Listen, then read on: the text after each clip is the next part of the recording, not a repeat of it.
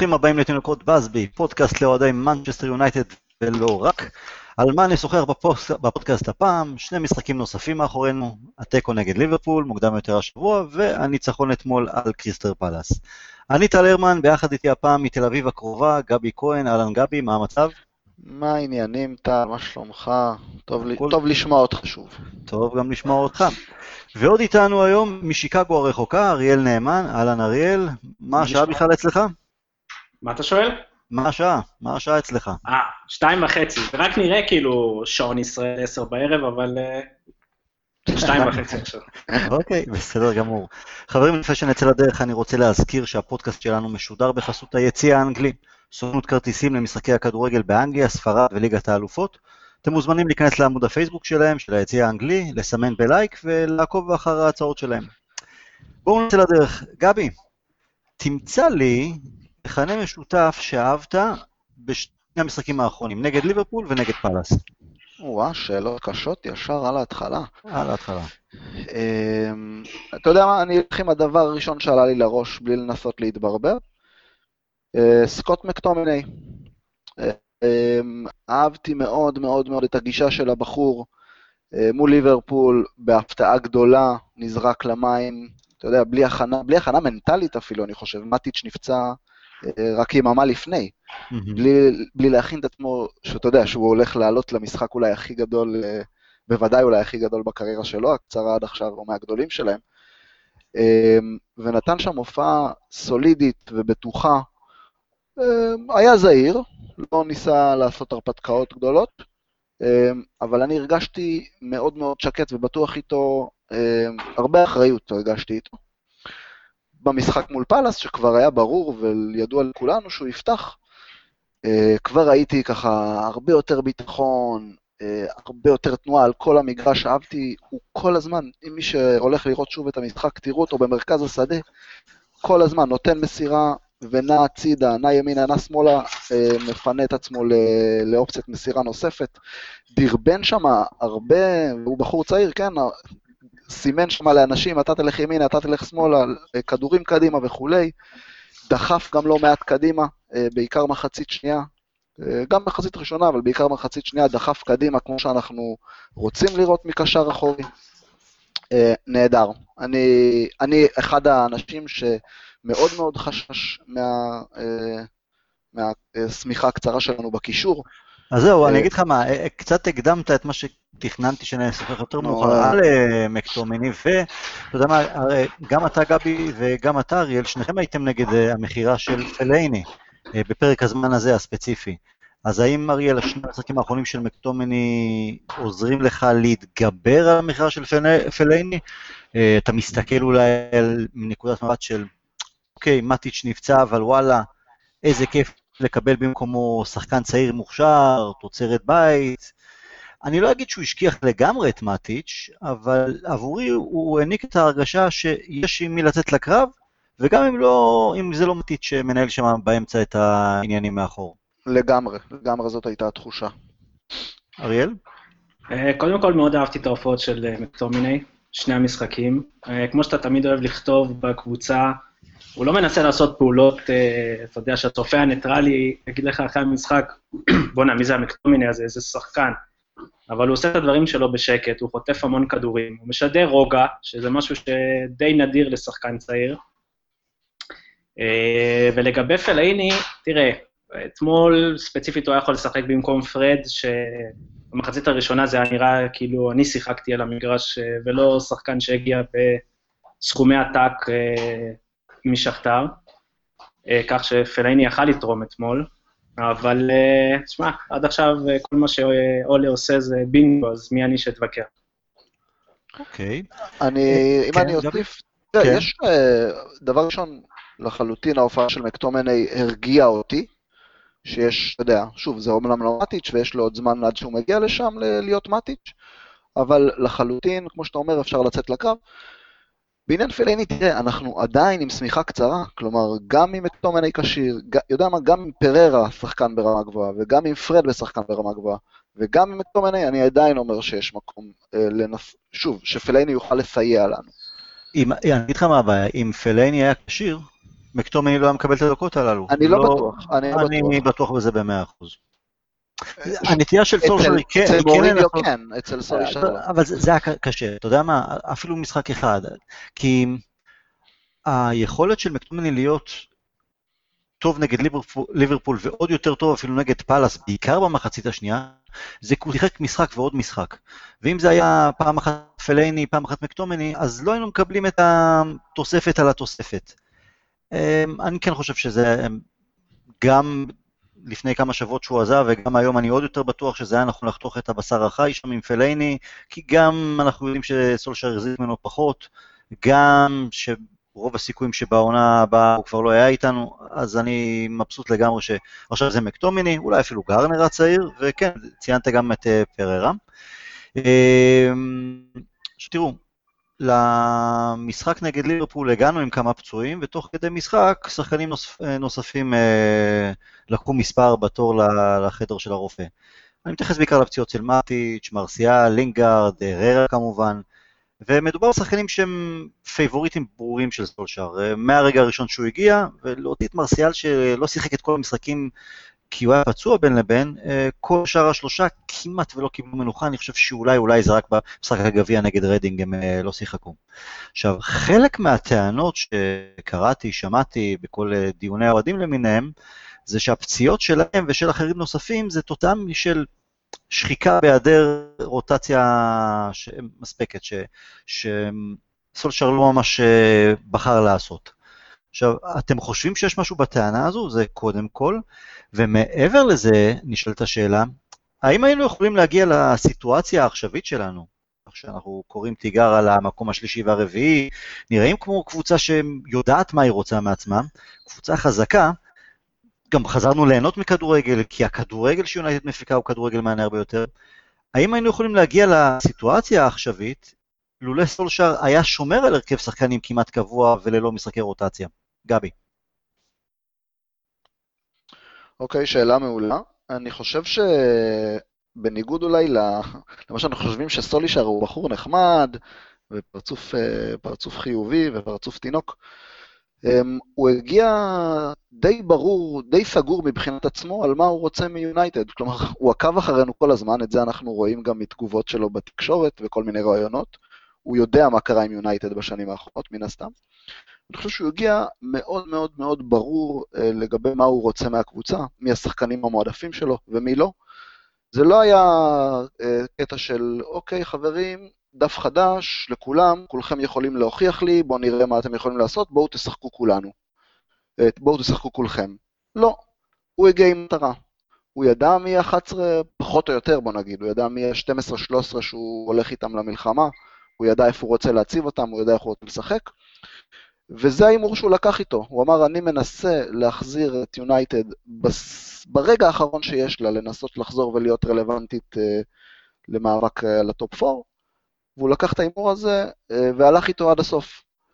כן, זה עלה בשחיקה מסוימת של חלק מהשחקנים, בגלל הרוטציה המאוד מצומצמת הזו, אבל סורי, אי אפשר היה להרוויח משני כיוונים בהקשר הזה, אז אתה יודע, אז יכולת להוציא פה ל-30 דקות את מאטיץ' ופה לחצי שעה את פוגבה, אוקיי, יכול להיות. האם זה היה מונע פציעות שלהם? אני לא יודע.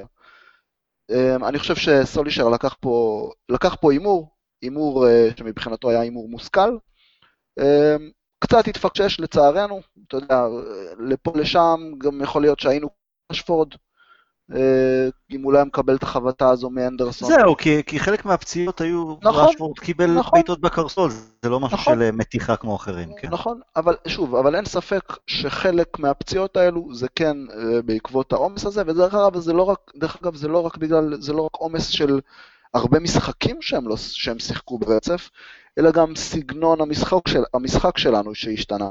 הרבה יותר אינטנסיבי. נכון, אני ראיתי נתון שהמספר ספרינטים שלנו בין ימי מוריניו לימי סולישר עלה, שוב, לא תפוסתי במספרים, זה לא הקטע שלי, אבל עלה משמעותית. אז אפשר להבין למה היו יותר פציעות כאלה, של שריר, של עומס. אני חושב שזה אימור שסולישר היה מוכן לגביו, אולי לא בבומבה שקיבלנו פתאום, לאותו צמד או לאותו שבוע של פציעות משולבות, אבל הוא היה מוכן לזה. נכון, הוא היה מוכן לזה לדעתי. אריאל, אתה כמו גבי, גם כמוני בדעה שלולא סולשר היה שומר על הרכב כמעט קבוע ברוב הפעמים, אז לא היה לנו סיכוי בעצם להגיע, לא רק מבחינת נקודות, אלא גם מבחינת איך שהקבוצה נבנתה או נראית לאחר חודשיים של כדורגל. אז קודם כל, גבי, זה אני זה שהביא את הנתונים על הספרינטים, ונכון שהמרחק הכולל לא עלה, אבל הספרינטים עלו במשהו כמו 10-15%, אל תתפוס אותי על המילימטר. הוא אמר שהוא לא זוכר את המספרים, אתה הבאת את המספרים ואתה גם כן אומר לתפוס אותך על המילימטר, זה שערוריה. כן, בשביל זה צריך את אביעד. כן, אז נכון, אביעד, אנחנו צריכים אותו בכל הנוגע למספרים. אוקיי, לגבי החלק הראשון של השאלה, אז כן, הפציעות בהחלט קשורות לעומס, כי אנחנו רואים שרוב הפציעות זה פציעות אמסטרינג, זה לא כמו של רשפורד, זאת אומרת, גם מטה, גם הררה, גם לינגארד, פעמיים, אנחנו לא יודעים מה סיבת הפציעה של מטיץ', אבל אני חושש שזה גם אמסטרינג, לכן אין ספק שזה נובע מעייפות ועומס בלתי רגיל בחודשיים האחרונים. לגבי האם אפשר היה למנוע את זה, תראה, המשחק הראשון הבאמת חשוב להוציא את רדינג בגביה, שהשחקנים קיבלו קצת רוטציה, זה היה מול ברנלי, שם אני זוכר שהררה לא שותף במשחק, ועלינו עם מטה ולוקאקו, והמשחק הזה היה הרבה פחות טוב, וגם חילצנו שם נקודה בשיניים, כך שאתה יודע, סולשר מבחינתו אומר, טוב, פעם ראשונה שאני עושה רוטציה, וזה עולה לי כמעט בהפסד ביתי מול ברנלי, אז אין לי ברירה, אני חייב להמשיך לשחק עם השחקנים הכי טובים שלי בכל משחק. לא, אני חושב שאני מדבר כשבהיעדר רוטציה זה בעיקר לגבי השלישייה במרכז השדה, פוגבה, מטיץ' והררה. לוקאקו שיחק לאחר מכן גם פתח בהרכב נגד ארסנל למשל בגביע. מטה גם כן פתח בכמה משחקים, אבל באמת להוציא את רדינג, ואם אתה אומר ברני, אני לא זוכר אם הררה, אתה אומר הוא לא פתח, לא שותף, אז כל שאר המשחקים, השלישייה במרכז השדה היא לא הוחלפה בכלל. אז מזל באמת שפוגבה הוא אטלט והרבה יותר חזק, לא שהררה ומטיץ' הם לא חזקים, אבל כנראה לא יודע, אולי יכול להיות שפוגבה פשוט רץ פחות אצל מוריניו, אז עכשיו יש לו הרבה יותר כוח.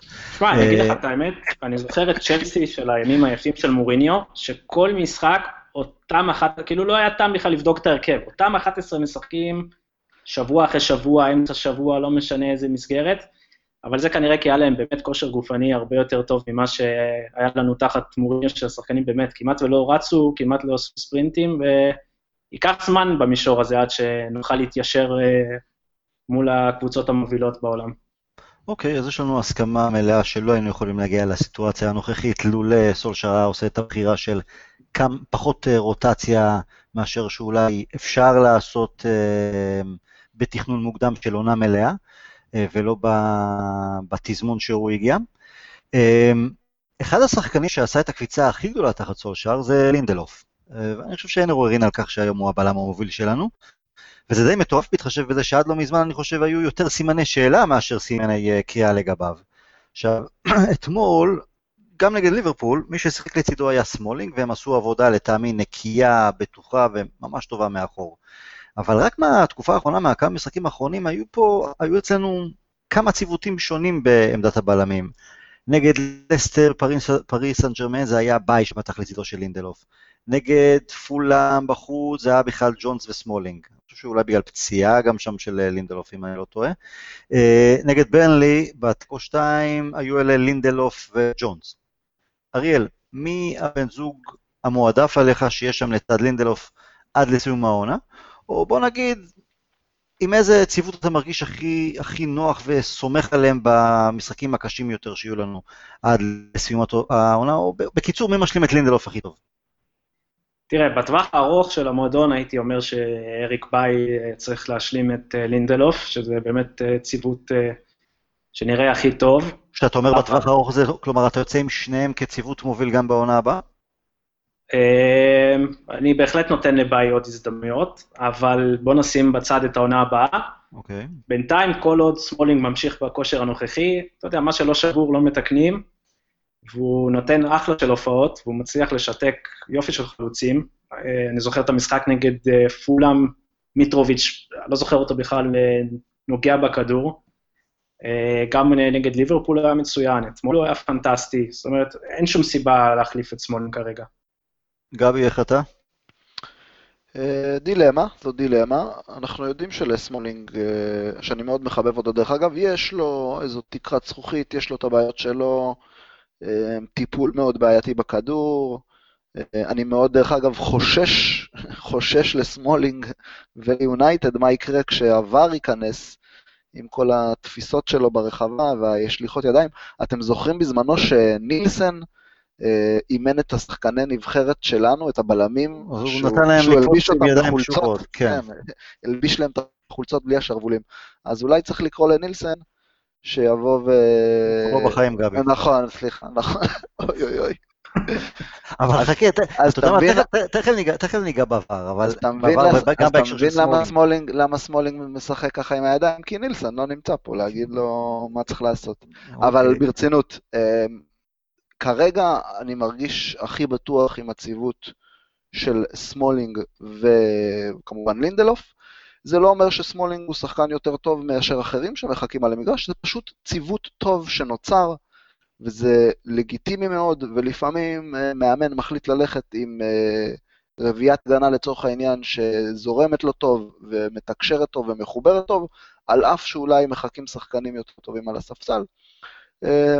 כמו אריאל שאמר, בוא נסיים את העונה הזו בצורה שאנחנו רוצים לראות עם הצוות שסולישר רואה לנכון, ככל הנראה סמולינג, אני חושב בהחלט שיש מקום לעשות חושבים לעונה הבאה. אז אם אנחנו נראה באמת יותר את סמולינג, ובאמת הוא בכושר טוב, לצד לינדלוף, זה אומר פחות ופחות דקות ביי. אם זה יקרה, אז כן בהקרה של העונה הבאה, קשה לי לראות איך אנחנו יוצאים, עם ביי כאחד מהשניים המרכזיים מאחורה, ולחשוב על זה שבכלל הוא היה אמור להיות הבעל המוביל שלנו. אני חושב שהמחשבה של מוריניו הייתה שביי ולינדלוף יהיו הצמד הגנה שלו. אני לא פסל את ביי בכלל לא פוסל אותו. הוא יקבל את הדקות שלו גם בעונה הזאת ומספיק, והוא יצטרך להראות מה הוא שווה. אנחנו יודעים שיש לו הרבה יכולות גבוהות, אנחנו יודעים שיש לו תקרה גבוהה מאוד בניגוד לסמולינג, אנחנו גם יודעים מה הבעייתיות אצל ביי, אנחנו מכירים את העיבוד ריכוז הזה לפחות פעם במשחק, ממש טעויות ברמת ליגת בתי הספר. הוא יצטרך להוכיח שהמקום שלו זה בהרכב הראשון של יונייטד. לפתיחת עונה הבאה יהיה צריך לעשות שם לחתוך בבשר, יש שם סמולינג, יש שם רוחו, יש שם ג'ונס, יש שם ביי, יש שם לינדלוף, אחד או שניים יצטרכו לפנות את מקומם. אוקיי, אז כן, גבי, הזכרת את זה שסמולינג מקבל המון מחמאות ובזכות, אבל המינוסים שלו ידועים, העובדה שהוא לא נוח ומספיק עם הכדור ברגל, ועוד יותר הנטייה שלו לשחק עם הידיים, לתפוס שחקנים בחולצה או בגוף, וכן, יש חשש שעולה בעונה הבאה מהכניסה של עבר למשחקי הפרמייר ליג, שאנחנו נשלם ביוקר על הסיגנול המשחק הזה של סמולינג, אבל... אם אני יכול כן. להוסיף, אני חושב שסמולינג בהחלט השתפר בכל העניין של תפיסות ברחבה, אני חושב שהוא הרבה פחות עושה את זה. זאת אומרת, אני חושב שהוא סובל מסטיגמה של שנים, שהוא בהחלט היה יחד עם סקרטל מהמובילים באספקט הזה, אבל אני חושב שבשנה האחרונה הוא הרבה יותר רגוע.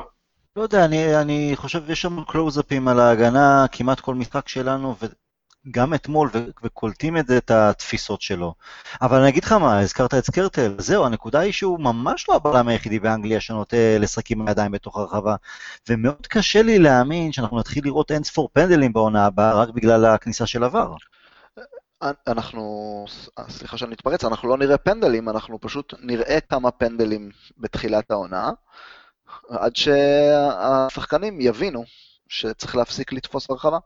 אני לא חושב שזה יצליח, כי הכדורגל הפיזי די מאפיין את הכדורגל האנגלי.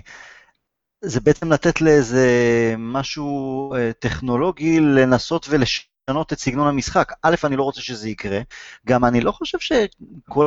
כן, יש תפיסות ברחבה והכל, הרי ג'ון טרי לא היה אותו בלם אם הוא לא היה משתמש עם הידיים שלו, וגם וידיץ' לצורך העניין, וזה בסדר, שחקנים החלוצים באנגליה, בשביל זה הם גם סוסים וחזקים ויודעים להתמודד, וגם הם תופסים את שלהם, זה לא שאתה יודע, לוקאקו יכול לשים את התחת, יכול לשים את הגב, אבל גם יודע לתפוס עם הידיים כמו שצריך, וזה בסדר גמור. אני לא הייתי רוצה שעבר ממש ישפיע בהקשר הזה של ישנה סגנון משחק.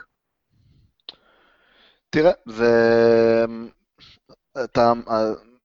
אתה שמרן, אני שמרן, אני אין ספק אני שמרן. נכון, בהרבה אספקטים, וגם באספקט הזה. אני חושב שאתה באופן אישי, אם אני זוכר נכון, גם לא כזה שמחת על הופעת עבר בכלליות, לאו דווקא... נכון, כי קשה, אני יודע שזה חבלי קליטה והכל, אבל קשה לי שאנחנו רואים... א', לא פעם מקרים שהמשחק נעצר ליותר מדי דרכות, וגם היו מקרים שוואלה, אם עבר, נעשו טעויות, כלומר, זה צריך להיות, כשיש קטע כמו המצלמה על קו השער, הקטע הזה כמו בטניס, שזה ב-100% או 99.7%, זה מורה על שער או לא שער, וזה בסדר גמור, וזה גם צ'יק צ'ק, לא עוצר את המשחק, לא כלום, אין לי בעיה עם זה. עם עבר, בסדר, אני מוכן לקבל, כי ראינו גם בגביע העולם, וגם במשחקים באירופה, שהוא יכול לעשות את העבודה.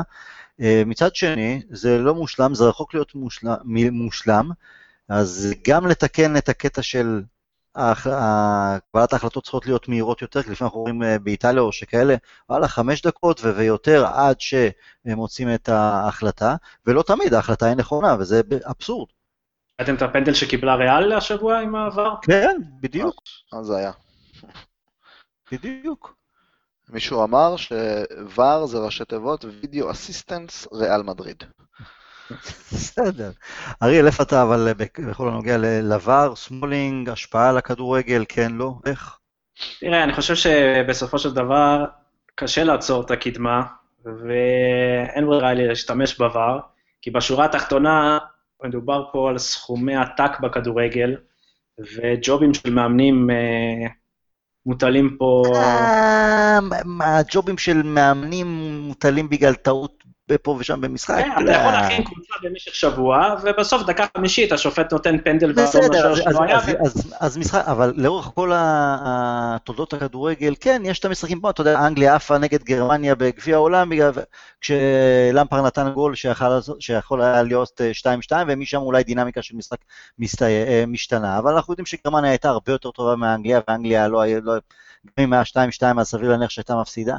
אתה יודע, יש טעויות, חלק מהיופי בכדורגל בספורט בכלל, שזה גם ספורט של טעויות, טעויות של שחקנים, טעויות של שופטים, טעויות של מנג'רים. עכשיו, אני לא נגד בעיוורון של, אוקיי, לא להכניס שום עזר מסוים, אבל אני לא חושב שעבר, הכניסה שלו תמנע פיטורים של מנג'ר, שוואלה, לא מספיק טוב, או לא הכין טוב, או אין לו קבוצה מספיק טובה. זו הנקודה. אוקיי, אתה יודע, זה לא תרחיש שיקרה כל שבוע, אבל עוד פעם, אני חושב שעבר כן החוץ, תחשוב כמה טעויות שיפוט מזעזעות קורות בכל משחק, וגם ברור לך שבטווח הארוך זה לא יהיו הרבה מקרים של 4 ו-5 דקות שהמשחק נעצר. אני מקווה, אני לא יודע איך זה ישתנה, אבל אני מקווה. הדבר הכי שאני יכול לחשוב זה שתהיה הגבלה על מספר המקרים שאפשר להשתמש בעבר, כלומר, כמו טיימאוט, 2-3 ברבע, אני לא יודע איך זה בכדורסל, אז שלכל קבוצה יש אפשרות לבדוק, לבקש פעמיים במחצית לצורך העניין. כמו בטניס. כן. אוקיי. אני לא יודע, אני בעד עבר. אני מבין את החששות מגרעות, כמו שציינת, שהמשחק ייעצר, ושפתאום כל מגע ברחבה מכדור קרן יביא לפנדל, זה לא משהו שאנחנו רוצים לראות, אבל לא יודע, בוא ניתן לעבר להראות מה הוא שווה. אוקיי, גבי, יש עוד משהו שאתה רוצה להוסיף לגבי עבר? אני חושב שזה... אני שמרן בעצמי גם, אני הייתי בגדול נגד, אני לא אוהב שינויים, תעזבו אותי בשקט, אל תיגעו לי בכדורגל. אני מאוד התרשמתי לטובה מעבר במונדיאל דווקא, זה לא חלק, אבל זה עובד טוב, זה עובד לטובה. זה יהיה חבלי לידה בכל ליגה שזה יגיע אליה, בכל מקום. תשמע, זה מעניין נגיד, אתה יודע, אולי בליגה האנגלית יחליטו שיש אספקטים מסוימים שבהם לא נוגעים עם עבר, לדוגמה, כמו שאתה אומר, תפיסות ברחבה. כדי לשמור על הכדורגל האנגלי האגרסיבי והאינטנסיבי שאנחנו רגילים ואוהבים. זה יצטרך לעשות בצורה חכמה עם התאמות, אבל לא ניתן לעצור את זה, זה ברור. בטח לא בשלב הזה. אוקיי, לפני שנעבור לנושא הבא, אני שוב פעם אזכיר שהפודקאסט שלנו משודר בחסות היציע האנגלי, סוכנות כרטיסים למשחקי כדורגל באנגליה, ספרד, ליגת האלופות. אתם מוזמנים להיכנס לעמוד הפייסבוק של היציע האנגלי, לסמן בלייק ולעקוב אחר ההצעות שלהם. חבר'ה, בואו נשוחח קצת על הקרב שמתפתח לו בצמרת, הצמרת שהיא לא המקומות הראשון והשני, אלא קרב של 4 קבוצות על 2 מקומות, השלישי והרביעי, אנחנו ארסנל, צ'לסי וטוטנהאם. עכשיו ארסנל הביסה אתמול את בורנמוט 5-1, וקודם לכן ניצחה את סאות'המפטון 2-0 וגם את האדרספילד, והיא גם התקדמה סיבוב בליגה האירופאית, למרות הפסד מביך במשחק הראשון שם, וזה מרגיש שאולי הם חוזרים להתייצב משהו לאחר משבר מסוים. לעומת זאת, העניינים בטוטנהאם, ובטח בצ'לסי, סוערים ולא לחיוב מהבחינה שלהם. ראינו את הבלגן שהיה בצ'לסי בגמר גביע הליגה נגד סיטי ביום ראשון האחרון, משהו שאני לא זוכר אף פעם בכדורגל האנגלי, וטוטנהאם היא הסיפור לא פחות גדול אני חושב, כי שני הפסדים רצופים, ובעיקר מה שיוצא דופן מעבר לעובדה שבפעם המי יודע כמה היא עושה במכנסיים ברגע האמת, כשמצפים מהם לתת את זה פוש והלכת צד אחד קדימה, ובמקרה הזה זה היה בכל הנוגע למאבק על האליפות, זה שאני לא זוכר מתי, אם בכלל, פוצ'טינו איבד את קור הרוח שלו, את השלווה שכל כך יפיינו אותו. אחרי המשחק נגד ברנלי הוא תקף את צוות השופטים, ועוד יותר גרוע מהבחינה שלו זה שכמה לאחר מכן במסיבת עיתונאים לפני המשחק נגד צ'לסי, הוא העביר ביקורת די ישירה וחריפה לשחקנים שלו שנחנקו תכלס נגד ברנלי, וזה משהו שהוא פעם ראשונה עשה, כלומר מרגיש לי שהמון תסכול שמצטבר גם אולי על האין רכש וכל הלחצים שיש על טוטנהאם וכל פעם הם נופלים ברגע האמת, שהלחץ הזה מתחיל לעשות את שלו. איך אתם רואים את הסיכויים שלנו במאבק המרובה הזה? ואתם יודעים מה, לפני שניתן לכם את המיקרופון, אז לוח המשחקים שלנו עד סיום העונה, יש לנו את סאות'המפטון בבית, ארסנל חוץ, שאני מאוד מפחד מהמשחק הזה, ווטפורד בית, וולפס חוץ, וסטהאם בית, אברטון חוץ, סיטי בית, צ'לסי בית, האדרספילד חוץ ארדיף בית. אם אני אסתכל קצת על הרשימה של טוטנהאם, יש להם את ארסנל בבית, ליברפול בחוץ, סיטי בחוץ, לא קל, ארסנל עם טוטנהאם בחוץ בשבת הזו, אנחנו, הם מערכים אותנו, זהו, אין להם עוד משחק נגד אחת הגדולות, לצ'לסי רק, כן, צ'לסי יש את ליברפול בחוץ ואותנו בחוץ, אריאל, איך אתה חושב הסיכויים שלנו? אוקיי, בואו נתייחס קצת לכל קבוצה בנפרד. קודם כל לגבי טוטנהאם, אז כנראה שהארי קיין מנחוס גדול ואולי הוא צריך להישאר בחוץ. לגבי פוצ'טינו, לא כל כך ברור מה הייתה התפרצות שלו בברני, זה לא שהשופט נתן פנדל משום מקום לברני, סך הכל כדור קרן, ומה גם שהשער של טוטנהאם... כן, דני רוב שם המשיך לזהר... קנה בזה 38 מטר. כן, כן. זה לא ברור כל כך, אבל אתה יודע, זה הרבה... אנחנו לא יודעים באמת מה עובר על פוצ'טינו, ולך תדע ממה באמת נובע התסכול, ובאיזשהו מקום אפשר להבין אותו, כי הוא באמת עושה שם עבודת קודש, אבל אתה יודע, זה לא... זה נראה כאילו זה לא מתקדם לשום מקום. אז אוקיי, אז לא מקום רביעי, אז מקום שלישי, אז מקום שני, אבל זה לא מגובה בשום תואר, וזה... לא משנה כמה טוב הוא יעשה לטוטנהאם, זה עדיין יישב לו... אתה יודע, עמוק בתוך הראש, כמו שקלופ עדיין לא הביא תואר. לא משנה כמה מחמאות הוא מקבל, הוא עדיין לא הביא תואר. למרות שעל קלופ, לדעתי, הציפיות הן להביא, בצדק, להביא תואר כבר, כי יש לו סגל הרבה יותר רחב, הוא קיבל הרבה יותר כסף לרכש, משהו שפה אנחנו צריכים להיות עוגנים עם פוצ'טינו. תשמע, לצאת לעונה כזו, בלי שום רכש, לא בקיץ, לא בינואר, וכשהם לא משחקים במגרש הביתי שלהם, אני לא חושב שכל קבוצה הייתה ממשיכה להיאבק בצמרת הגבוהה, וגם באירופה תכלס בליגת האלופות, עם סגל כל כך מצומצם, ולא, חוץ מהרכב, לא ספסל הכי איכותי. לא, אני מסכים איתך לגמרי. מה האופציה הראשונה שלהם בהתקפה? לזרוק את יורנט בגיל של סבתא שלי למגרש. בדיוק. ואגב, גם מה שציינת להיעדר הבית, אז טוטנהאם זה גם מתבטא בטבלה, המאזן החוץ שלה הרבה יותר מרשים, צוברת יותר נקודות בחוץ מאשר בבית. אנחנו גם זוכרים שבעונה האחרונה שלהם בליין, הם סיימו אותה ללא הפסד. ממש אין טענות לפוצ'טינו, באמת מוציא מים מהסלע. אני חושב שהרבה תלוי יהיה במשחק הקרוב נגד ארסנל, כי עוד משחק של הפסד או טקו, וזה באמת כבר יכול להוביל לחתיכת פאניקה ומשבר שם. היתרון שלהם זה גם לוח משחקים טיפה יותר נוח, וגם העובדה שבכל זאת יש להם יתרון של 4 נקודות מארסנל, 5 מאיתנו, ו7 ואומנם משחק עודף מצ'לסי, וכשיש עוד 10 משחקים לסוף, אז בכל זאת זה פער נקודות משמעותי. בואו נעבור לצ'לסי. עוד לפני צ'לסי, גבי, אתה רוצה להוסיף משהו על טוטנהאם? סליחה. לא, אריאל אומר את זה יפה, אני אתן לו. יאללה, אריאל, תמשיך. אוקיי, בואו נעבור לצ'לסי. ניתן להם קרדיט על כך שהתאוששו יפה מאוד מהשישייה מסיטי וההפסד הביתי מולנו בגביע. ויחד עם כל המשבר, עם כל הסוגיה, עם קפה, אז זה בקלות יכל ללכת להתפרקות על המגרש נגד טוטנהאם, והם דווקא הגיבו יפה מאוד, ונתנו, אמנם לא ראיתי את המשחק, אבל כן קראתי וראיתי את הקציר. המצב שם עדיין מאוד מאוד רגיש מהבחינה הזאת, אני באמת שאני לא זוכר כזה דבר, זה היה אחרי המשחק שלנו, ואני רתחתי על מה שנעשה שם. ממש הלב שלי יצא לאל-סארי, כי קודם כל אני מאוד מחבב אותו. רואים שהוא איש כדורגל, הוא חי את המשחק עם תשוקה, משהו, וראיתי את ההשתוללות שלו על הספסל, אני פשוט נעלבתי בשבילו, זה כל כך היה פוגע ולא הוגן, כי אתם יודעים, הוא מנהל קבוצה שהמון כסף יש מסביב, המון לחצים, והוא התחיל את העונה מצוין, והוא גם זר, אני, אתה יודע, לא מדבר אנגלית ב-100%, ומגיע למועדון. לא מכיר את האינטריגות, את התקשורת. וחדר הלבשה שוואלה כבר שרף 2 מנג'רים בשנים האחרונות. נחשים.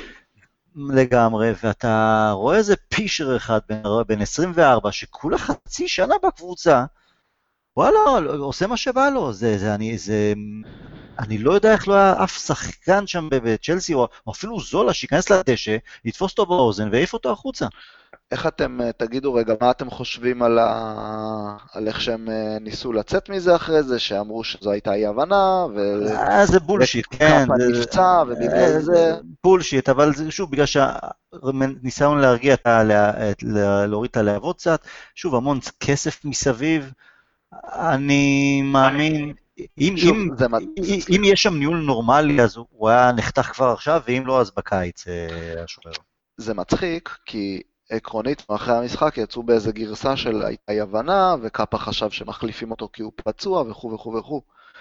אם זה המצב, ולא קרה שום דבר, למה קאפה יושב על הספסל משחק אחרי? נכון.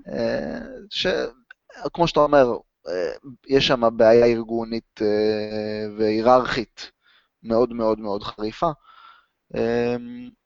אני לא יודע, שוב, אני לא יודע כמה זה פוסל אותם מבחינת המרוץ לטופ 4, זה בהחלט יוסיף להם בעיות, אבל לא יודע להגיד, יש שם איכות גם על המגרש וגם בצוות האימון שיכולה לתת להם את הפוש הזה. אני חושב שגם רוצה להוסיף, סליחה. אני חושב שגם הלוח משחקים שלהם הוא הכי נוח, אם אני זוכר נכון. צ'לסי, ליברפול בחוץ, יונייטד חוץ, אלה שתי הגדולות היחידות שיש להם ברנלי בבית, ווסטהאם בבית, קרדיף חוץ, אברטון חוץ. אז הרבה קבוצות שסיימו את העונה. כן, שעושים את העונה או שהן קבוצות תחתית שסביר להניח כבר ירדו ליגה, כן. אני רק רוצה להוסיף לגבי כל הקטע עם קפה, זה בעולם מתוקן, אז קפה, אני הייתי שולח אותו לעשות סיבוב מסביב לאצטדיון עד סוף העונה, או אולי אפילו עד סוף החוזה, אבל אנחנו יודעים שלצערנו בעולם הכדורגל המודרני זה לא באמת מה שקורה, ואני גם מאוד חיבבתי את סארי, אבל כל הקטע הזה של כאילו זה היה אי הבנה ופה והתנצלויות, אני לא אהבתי את זה. מכתיבים לו את זה, אריאל. מכתיבים לו את זה. אז או שאתה הולך עם האני מאמין שלך, או שאתה רוצה להאחז בתפקיד עם ה... אני מסכים איתך, אבל אתה יודע, אבל קל לנו להגיד, אם הוא יתפטר על זה, אז יגידו אולי הוא בורח, או שאולי, אתה יודע, אולי הוא מנסה בכל זאת להאחז בג'וב ולזכות בחדר ההלבשה, או אתה יודע, קל לנו להגיד, אוקיי, בן אז שיעזוב, זה קל, אבל זה לא... זה מפעל חייו, זו הקריירה שלו, והוא לך תדע אם הוא יעזוב עכשיו את צ'לסי, אז מתי הוא יקבל אולי עוד איזה ג'וב באנגליה, או ג'וב בסדר גודל של כזה. אז במיוחד שהוא הגיע מלמטה. אתה יודע, הוא עבד קשה כדי להגיע למעמדים הללו, אז פתאום להגיד, טוב, אז אני הולך ולתת ניצחון לאיזה חוצפן בין 24. אבל זאת הבעיה בצ'לסי, חלק מהבעיה. שאין שם גיבוי למנג'ר כמו שצריך. אז בחשיבה כזאת, בטווח הארוך אין איזה תוחלת. סליחה? ככה אני רואה את זה. בטווח הארוך אין תוחלת ל... מאוד יכול להיות. זה יכול להתפרק, אתמול הם ניצחו באופן מפתיע אפילו, אבל כן, זה בקלות יכול היה להתפרק אתמול, או יכול להתפרק עם עוד כמה תוצאות לא טובות. אין ספק בכלל. ויש לנו עוד, אז דיברנו על צ'לסי, דיברנו על טוטנהאם, ויש את ארסנל, שכרגע היא די מלחיצה אותי, כי כן, אנחנו רואים שהיא סוג של חוזרת משהו לאחר משבר. אני לא כל כך מתרשם מהרצף התוצאות היותר טובות, כי אם בוחנים את שלושת הניצחונות הליגה האחרונים שלהם, אז סאות'המפטון בבית, ובורנמוט בבית, שבורנמוט כרגע בכושר פשוט מזעזע, עם חצי קבוצה פצועה, ומחוץ לבית היא קבוצה מזעזעת, והניצחון חוץ שלהם היה נגד אדרספילד, שהיא באמת קבוצה מביכה, וגם במשחק הזה אדרספילד בעטה לשער כמעט פי 2 מארסנל, וכשמסתכלים קצת לעומק על ארסנל בבית לעומת חוץ, אז זה פשוט מתגלה נתונים מדהימים, 15 משחקי בית, 12 ניצחונות, 2 תוצאות תיקו והפסד אחד, בחוץ 13 משחקים, 5 ניצחונות, 3 תוצאות תיקו, 5 הפסדים.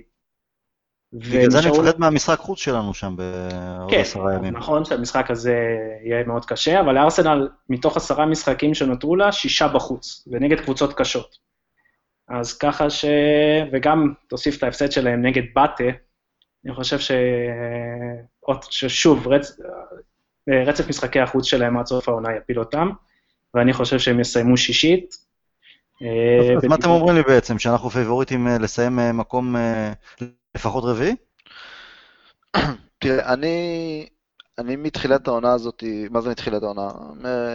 עוד משלהי ימי מוריניו, שהבנתי שאליפות כבר לא נראה העונה, אז כל הזמן ניסיתי לראות, רגע, עכשיו טוטנהאם לא טובים, עכשיו ארסנל במשבר, עכשיו צ'לסי יש להם תקופה לא טובה. כל הזמן ניסיתי לחפש, לא עבד לי. לא הצלחתי לזהות מקבוצה פחות טובה, מקבוצה שלא זורם לה, קבוצה שיותר זורם לה. מה שאני החלטתי, ובאווירת סולשר, אנחנו מסתכלים על עצמנו. אם אנחנו נעלה לכל כמה נשארו, 10 משחקים, נעלה אליהם, ויודע מה, ואפילו את המשחקים הקשים מול היריבות הישירות, אפילו אותם לא נוציא כמו שצריך, אני מדבר על ארסנל וצ'לסי. אם את אלה, גם אותם, נניח שנפסיד אותם, אבל בשאר המשחקים נעשה את העבודה, ונסתכל רק על עצמנו, אנחנו נהיה שם במקום הרביעי, ואני לא יכול להגיד לך, כי זאת תיפול, או כי זאת תהיה פחות טובה, אני לא יודע, לכל קבוצה יש את הנפילות שלה, ואת המשברים שלה, דרך אגב, אנחנו עדיין לא חווינו משברון, או משבר, או משברון בימי... מנחוס, מאיך אתה פותח פה ככה? איך אתה מדבר? צריך להגיד את האמת. אולי זה המשברון שלנו, אולי הפציעות האלה, אני לא יודע. אבל צריך לזכור גם את זה. אבל התקופה של מוריניו זה חתיכת משבר. נכון, אז אולי קיבלנו, אולי אז יש לנו, שילמנו מראש. משבר זה... כן. האמת היא שאבל אחרי סאות'המפטון יש לנו מלא אותו 3 משחקים רצופים שיכולים סוג של להגדיר באמת את סיום העונה שלנו. ארסנל בחוץ, פריס סן ז'רמן בחוץ, אגב אני לא ויתרתי שם על התאי הזה, ווולפס בחוץ בגביע שגם כן הולך להיות מאוד מאוד קשה. אז וואלה, מעניין, נראה מה יהיה. אם אני צריך לאמר, אז טוטנהאם שלישית ואנחנו רביעי. גם אני חושב. גבי? זורם איתכם. יאללה, זרמנו. לסיום, אריאל, אנחנו ננצל את העובדה שאתה מתגורר בארצות הברית, בכדי ללמוד קצת על השוני בין תרבות האהדה לספורט שם, לעומת הארץ, גם לעומת אנגליה שאותה אתה מכיר היטב, על איך זה להיות אוהד יונייטד אי שם בארצות הברית, מן הסתם יש לא מעט הבדלים, אפילו בדברים הקטנים כמו לראות משחקים בשעות מוזרות, תקשורת הספורט שם סביב הכדורגל האנגלי, ספר לנו קצת. איזה תקשורת לגבי כדורגל האנגלי, הכדורגל פה זה בערך כמו צייד גחליליות, זה הסיכור שהוא מקבל פה. למרות שהכדורגל כמשחק הוא מאוד פופולרי שם, אוקיי, זה לא פוטבול, בייסבול, NBA, אבל גם בקולג'ים, גם בבתי הספר, עד כמה שאני יודע מאח שלי, שבזמנו התגורר איזה 6 שנים בארצות הברית, סיפר לי שבפארקים, בנות, נשים, כולם משחקים. כן, זה נכון, המון משחקים, אבל זה לא באמת מעניין אותם. לא, זה לא זוכה פה לסיקור גדול. תראה, אני אמנם לא קורא עיתונים, כי מי קורא היום עיתונים בימינו, אבל באינטרנט פשוט, כן. כן, סיקור, כדורגל האנגלי לא באמת מעניין פה מישהו. אני רק אציין שדווקא אם יש כדורגל שזוכה פה לסיקור כלשהו, אז לגמרי הפרמייר ליג, כי משחקים מליגות אחרות, אני חושב שאי אפשר לראות פה בכלל. זאת אומרת, אתמול הסופר קלאסיקו אפילו לא שודר בטלוויזיה. אתה רוצה להגיד לי שאם יש איזה ספורטס בר, אז ערב כמו אתמול, אז יהיו שם מסכים כדורגל אנגלי, אבל לא ריאל מדריד ברצלונה? אולי מסך אחד או שניים, אבל זאת אומרת, הסיקור הדומיננטי יותר זה הכדורגל האנגלי. אוקיי. יכול להיות, רגע, סליחה, יכול להיות שזה תלוי אזורים, נגיד, לא יודע, אם תלך למדינות או שכונות שבהם, לא יודע, נגיד, יש רוב של דוברי ספרדית או משהו כזה, אז כן תראה דברים כאלה, כלומר, יותר ריאל ברצלונה. נטייה אולי לכדורגל ספרדי, כן. לא, הייתי במספיק מדינות שונות פה, ובכל מקום שרציתי לראות כדורגל אנגלי, אז לא הייתה בעיה גדולה, בין אם זה בבר או בבית מלון או... בבית של מישהו, בקטע הזה אנחנו מובילים, אבל הכדורגל עצמו הוא מדורג פה אולי חמישי, קודם כל זה הפוטבול האמריקאי, שמדהים כמה שהוא מסוכר פה, אפילו לא פחות מאשר כדורגל אנגלי באנגליה, לאחר מכן זה הבייסבול, שהייתי במשחק אחד, ובשיא הרצינות יצאתי אחרי שליש משחק, בשיא הרצינות. עד כדי כך היה מרתק, אתה אומר. הכרחתי את ארוסתי, אח שלה והחברה שלו, פשוט לצאת, זה פשוט כדור שעמום גדול. למה? כאילו, אוקיי, אתה יושב ומביאים לך שתייה ונקניקיות ושקל. אז זה מולכים, זה ספורט אמריקאי טיפוסי, לשבת, לאכול נקניקיות ולשתות בירה. המשחק עצמו יכול לקחת בין 3 ל-5 שעות, לא קורה כלום עד שאולי יש סיכוי להומרן. מזכיר לי פעם אחת שהייתי במשחק קריקט של לנקשר, באולד טראפורד, בסמו באולד טראפורד של הקריקט, זה היה יום שמש מנצ'סטרי, לשם שינוי, עיתונים, בירות ליד, חטיפים, ומדי פעם אתה מרים את הראש לדשא, מוחא כפיים וחוזר עם הראש לעיתון. כן. אוקיי. לא במקרה, סליחה שאני זה, הפוטבול והבייסבול מסורתית, אני חושב שבשנים האחרונות ה-NBA בגלל ניהול מאוד נכון, אני מתחיל אפילו לנגוס במקומות הראשונים, אבל מסורתית באמת הבייסבול והפוטבול הם הספורט המועדף בארצות הברית, זה בגלל שזה ספורט, שניהם הם מאוד מתאימים לצופה האמריקאי, כמו שאמרת, זה הכל רגוע שם בבייסבול, לא שום דבר לא נמהר, אתה יכול לצאת ולטייל וללכת להביא את הבירה שלך ולעשות עם האצבע קלקה הגדולה, ובפוטבול כל הזמן יש עצירות, כל מהלך יש עצירה, זה טוב לפרסומות, זה טוב לאנשים שרוצים לעשות הפסקה וללכת לקנות משהו, מאוד מאוד אמריקאים, שני הספורטים האלה. אבל רגע, אבל אתה רואה בעצם, אתה מכיר את התרבות האהדה האנגלית וגם את התקשורת האנגלית, אתה רואה דברים דומים בהקשר של הספורט הפופולרי יותר שם, כמו פוטבול ו-NBA, מבחינת התשוקה שחיים את זה 24 שעות, אתה יודע, באנגליה זה סקאי ספורטס ניוז כל הזמן, או טוק ספורט, BBC 5 לייב, ושיחות של אוהדים בפאבים ושכאלה?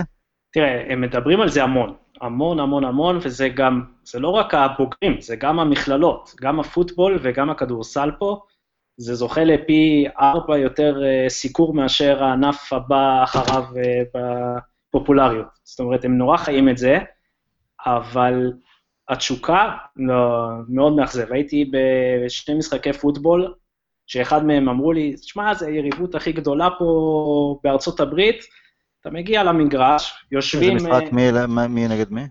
פילדלפיה איגלס נגד הדאלאס קאבויז. כן. הזהירו אותי, אמרו לי, תשמע, זה יריבות, הם שונאים אחד את השני, דם בעיניים, אני מגיע למגרש, 2 שורות לידי יושבים אוהדי דאלאס, זאת אומרת, מעורבים, אין שום בעיה לך בתור אוהד חוץ, לקנות כרטיס ופשוט לשבת עם הקהל המקומי, ומדי פעם יש הקנטות קטנות, אבל משהו שבאנגליה, אתה יודע, הייתי בהלם, אני מתאר לעצמי יונייטד משחקת, ואיזה אוהד ניוקאסל יושב 2 כיסאות לידי, איפה הוא ילך? אחרי 2 דקות הוא מאושפז. נכון. ואין פה שירים באמת, שום דבר מעניין, האווירה הבאה, אז מתי שיש סיכוי לטאצ'טאון או משהו כזה, אז כולם מתלהבים, אבל חוץ מזה מאוד מאוד אמריקאי, טיפוסי, שקט ומנומנם. ותגיד לי ממש לסיום, מבחינת אוהד יונייטד, מצאת שם אולי איזה ברים, אוהדים נוספים, מקומיים או של קבוצות אחרות, משהו כזה, או שמקום גדול מדי ומפוזר מדי, ולכן רוב הפעמים אתה רואה את זה בבית?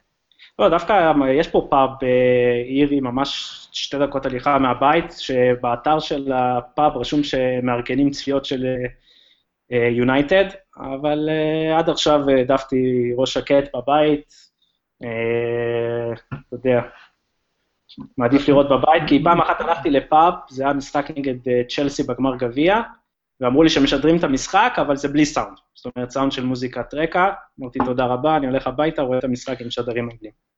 זה גם שעות כאילו מוזרות קצת ללכת לפאב, אתה יודע, אתה מתעורר בבוקר, צחצח שיניים, הולך לבר. לא, רבי, זה שעות מוזרות לישראלי כמוך. לאנגלופילים ואנגלים, זה אחרים אמרה לי שבעולם ב-11 כבר לשתות בירה. מה זה 11? אם יש לך משחק צהריים, הוא צריך ב-8 בבוקר לקום. אז ב-8, אז גם ב-6.5. גם ב-6.5, הכל בסדר. יפה. אחלה. אריאל, גבי, היה כיף, המון תודה. שיהיה לנו בהצלחה קודם נגד סאות'המפטון בשבת, ולאחר מכן בשאר המשחקים. זהו, יהיה בקשר. We'll never die.